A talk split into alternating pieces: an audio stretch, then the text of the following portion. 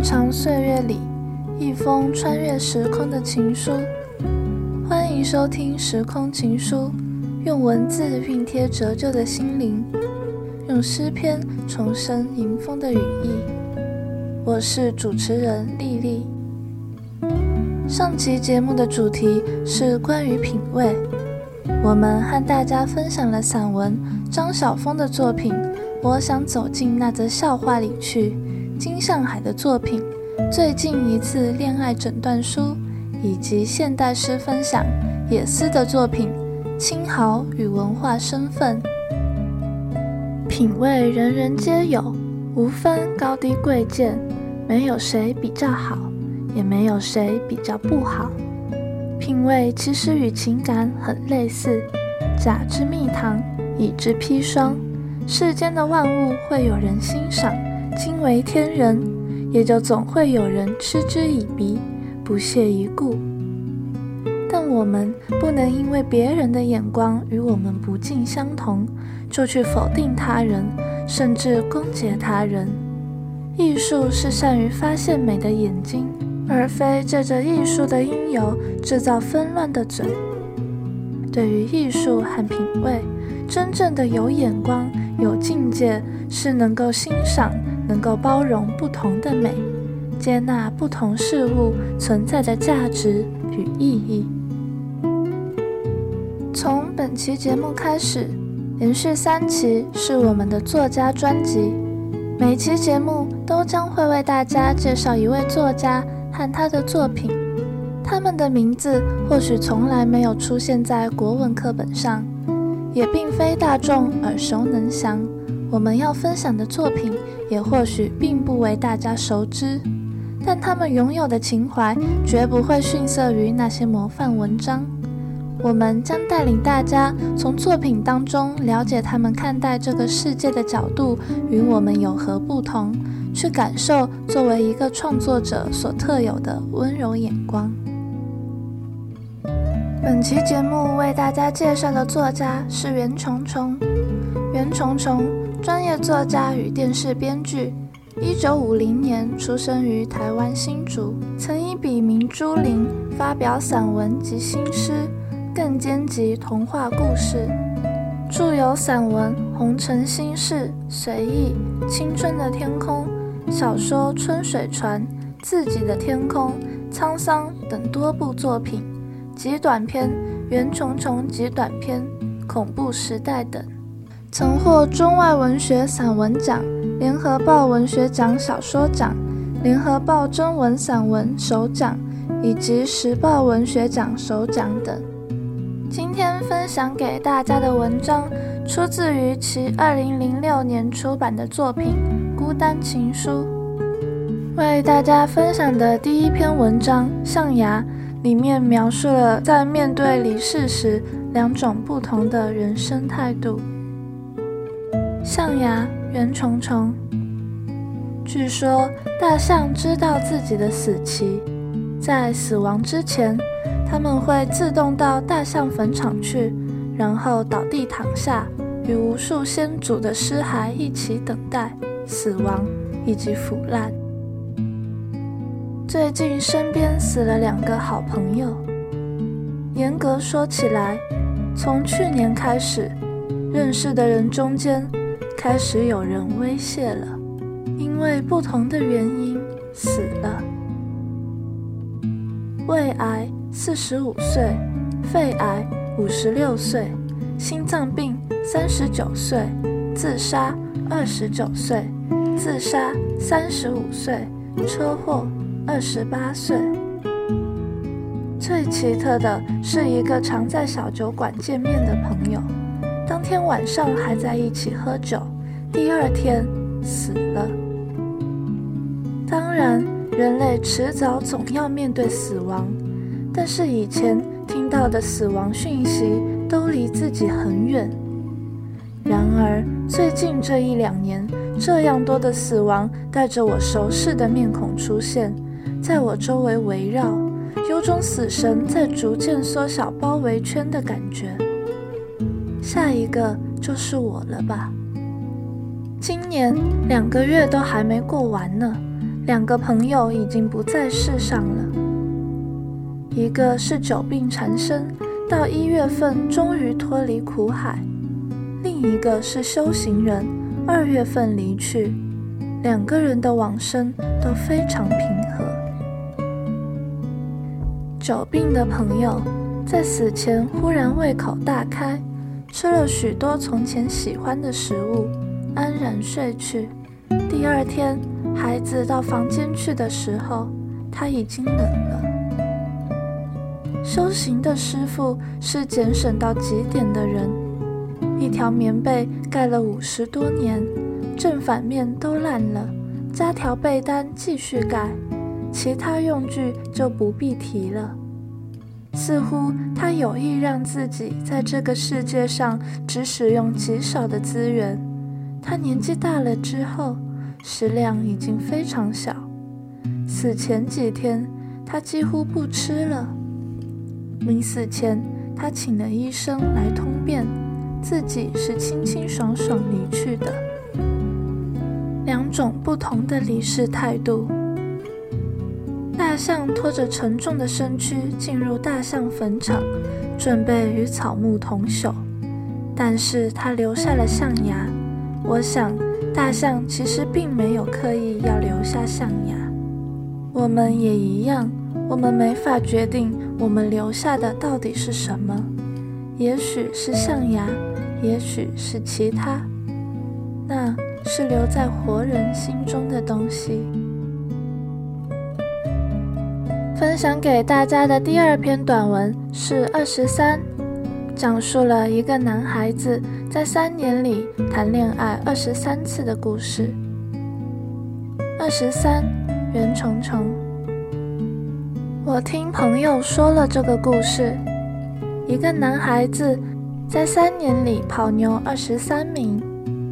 我跟一个小朋友说这件事，他问：“这是真的吗？”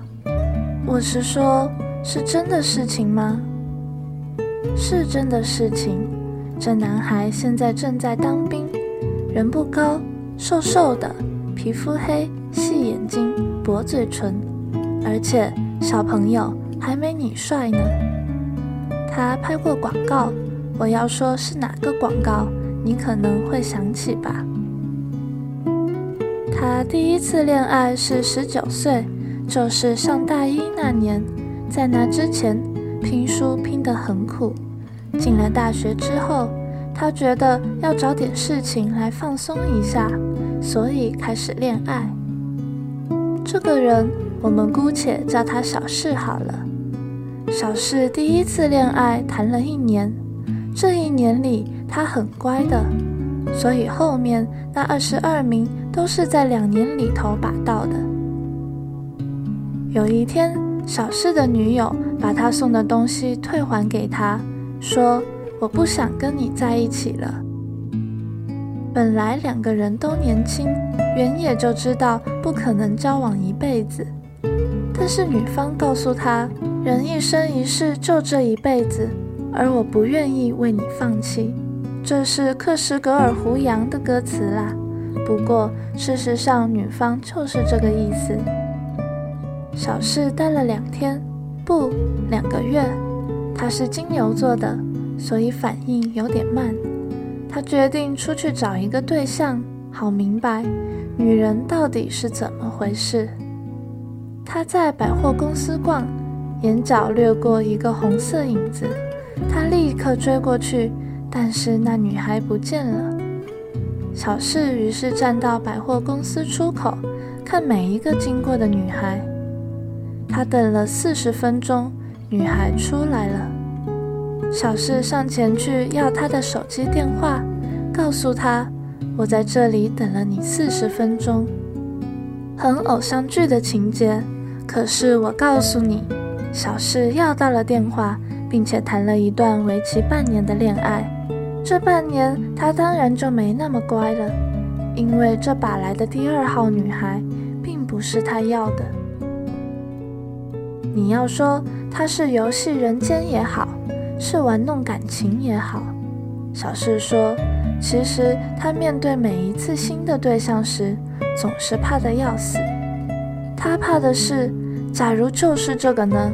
假如这个就是那个他要生死已知的人呢？他其实每次都在找，以为是了，其实还不是。他就怕哪一天碰到一个女孩，自己会完全败在他手里，自己会心服口服，五体投地，说就是你了。小事告诉我，哪天真碰到这个人的时候，那我就剩死路一条了。我想你会明白这话的意思吧。今天第三篇要分享给大家的短文是不习惯。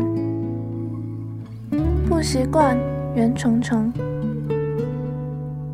昨天有网友捎信说台北大雨，一整夜下着。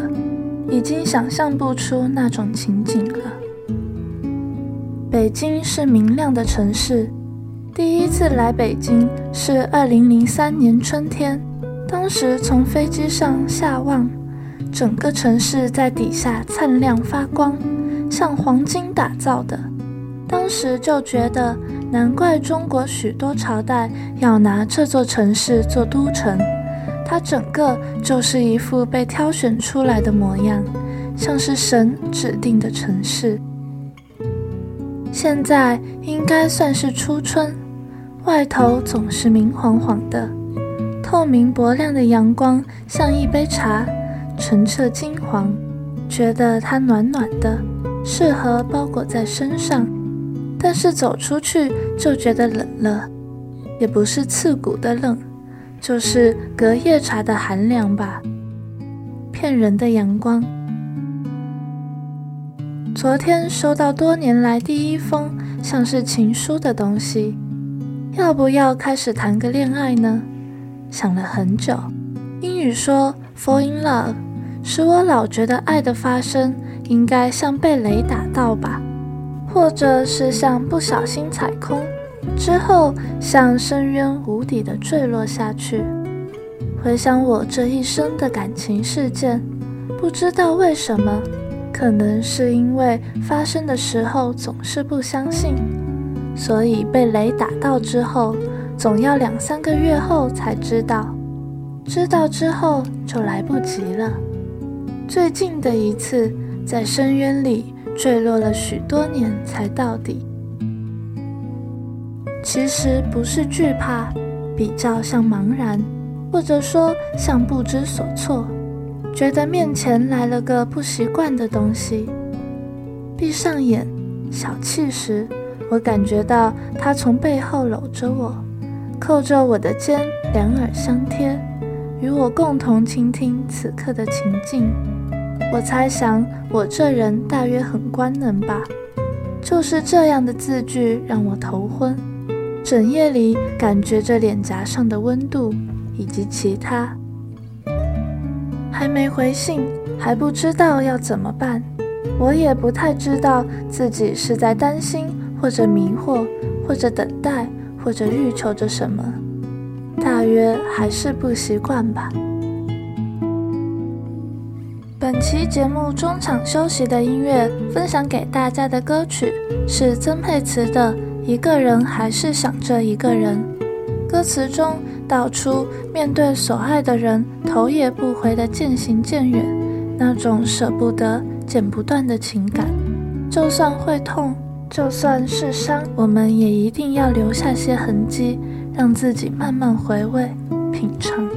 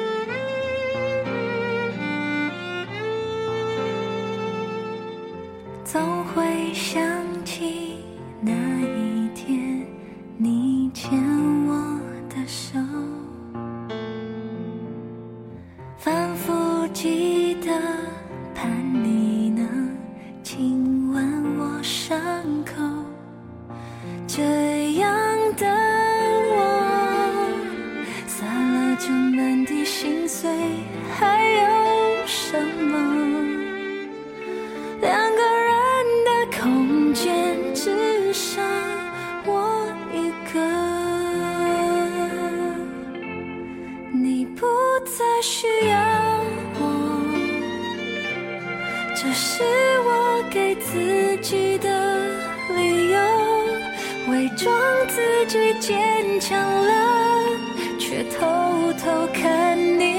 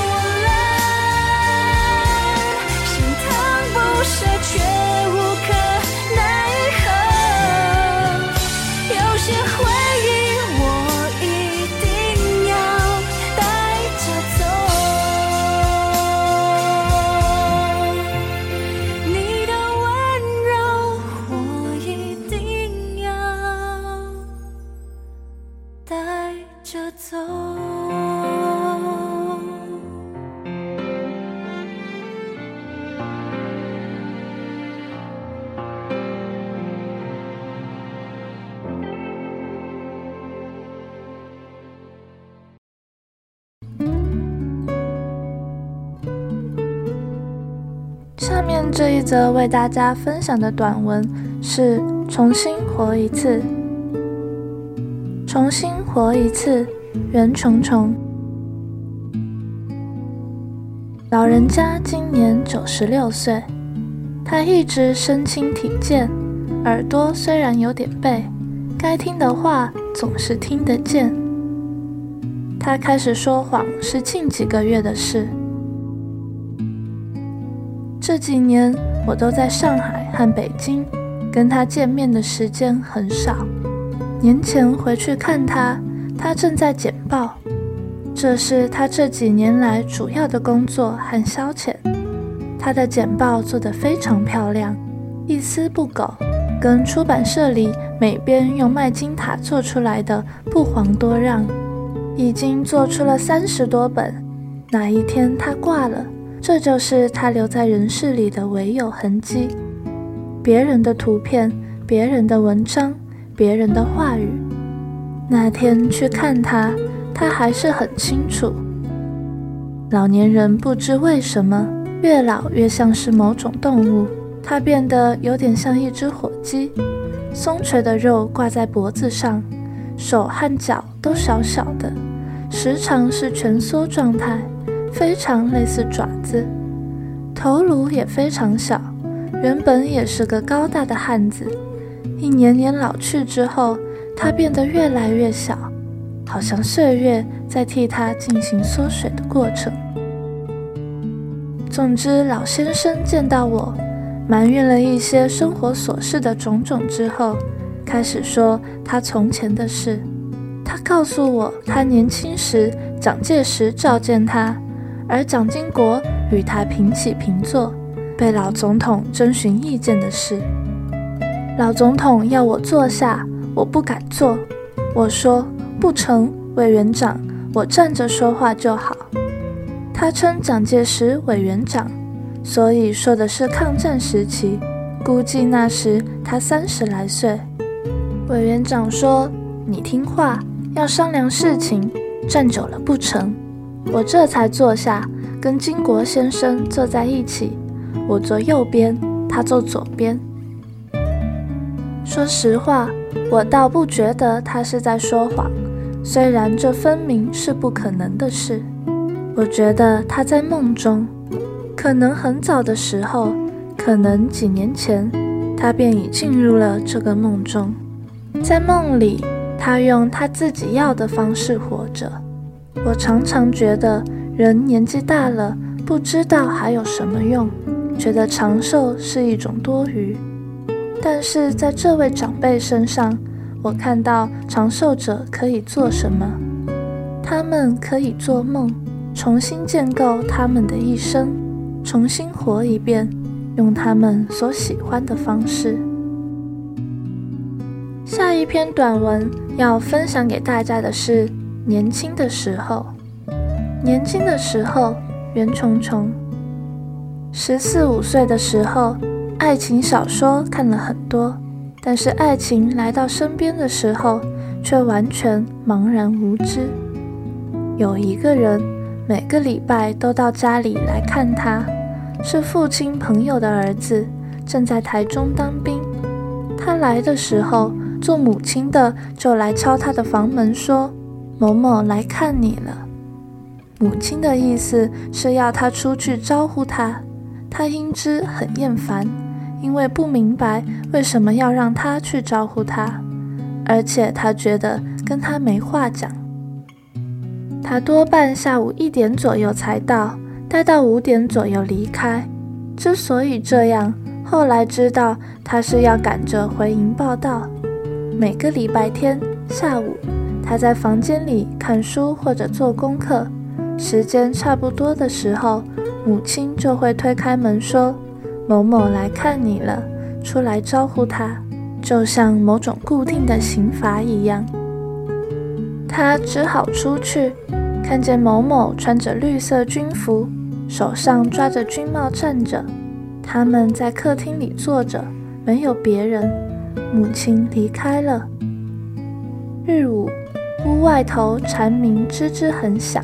屋子里电风扇呼呼摇来摇去，昏昏日午，四下一片安静，所有人都去睡午觉了，只除了他和他。想不起要跟他说什么，只好呆坐着看纱窗上的树影。他则捏着他的帽子坐在对面沙发里，他沉默寡言，两人没谈什么。至少没谈什么让他印象深刻的话，唯一的感觉是时日漫长到难以忍受。后来他就不理他了。母亲叫他出去陪他的时候，他让他一个人坐在沙发里，自己回房间去。他也就沉默地坐着，一语不发。等到母亲发现他慢待客人，把他又喊出去。他就带着小说出去，自己靠在沙发上看书，还是不理他。他那时就坐在对面，低着头，时不时抬头看女孩一眼，抓着帽子在手中慢慢旋转，从一点做到五点，然后起身离开。有一年左右，每到礼拜天，他就会过来。这件事成为常态之后，它就变成了仿佛静物的东西，逐渐让人视而不见。有一天，他坐在沙发上看书，那时候的书皮会贴一层塑胶薄膜，很容易撕。他喜欢撕那层薄膜，撕下来之后，封面会像褪色了一样，变得有点陈旧。他喜欢那种感觉。他把每本书的塑胶薄膜都撕了。那天他说：“你这么喜欢撕书皮，将来我买很多书来让你撕。”跟他的相处里，就只有这句话记着。最后见面的那一天，他邀女孩去看电影，然后在电影院试图吻她，然而女孩把他推开跑掉了。他自此没有再出现。前些时，母亲与女儿聊天，母亲提到一些旧事，说到了他的名字。三年前他死了，因为胃癌。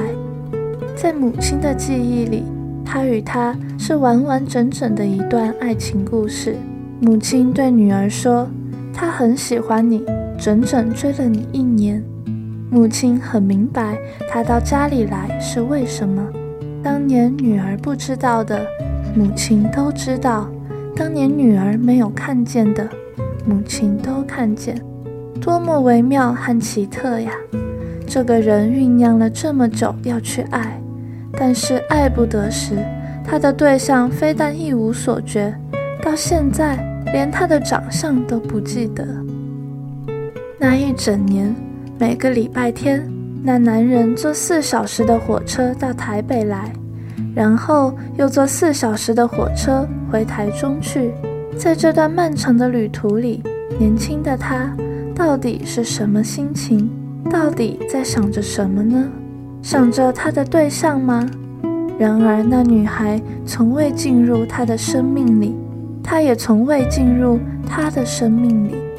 这个故事让我只觉得恍惚与惘然。本期结尾音乐分享给大家的是林宥嘉的歌曲《兜圈》。在命运的捉弄、人生的兜兜转转中。希望大家终究能遇到那个对的人。以上是本期节目的全部内容。如有想与听众朋友们分享的散文或现代诗作，以及任何建议，都欢迎寄件给时空情书邮箱 space time later and Gmail.com。感谢您的收听，我们下期再见。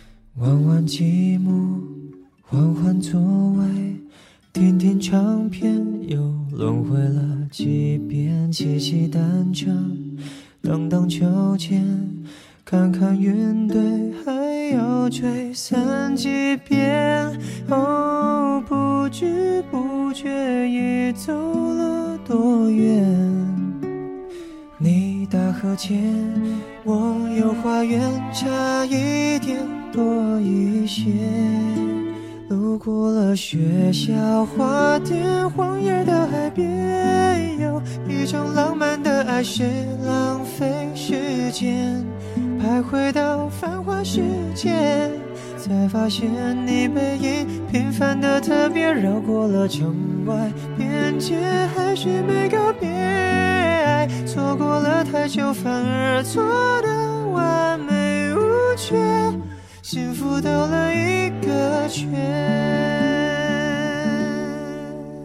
想去的终点就在原点。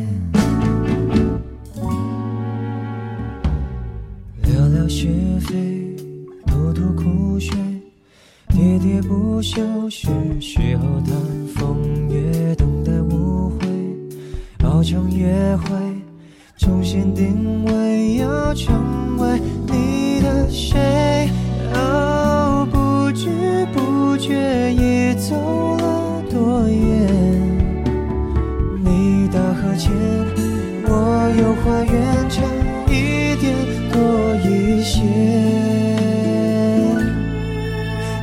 了学校花店，荒野到海边，有一种浪漫的爱是浪费时间。爱回到繁华世界，才发现你背影平凡的特别。绕过了城外边界，还是没告别。错过了太久，反而错得完美无缺，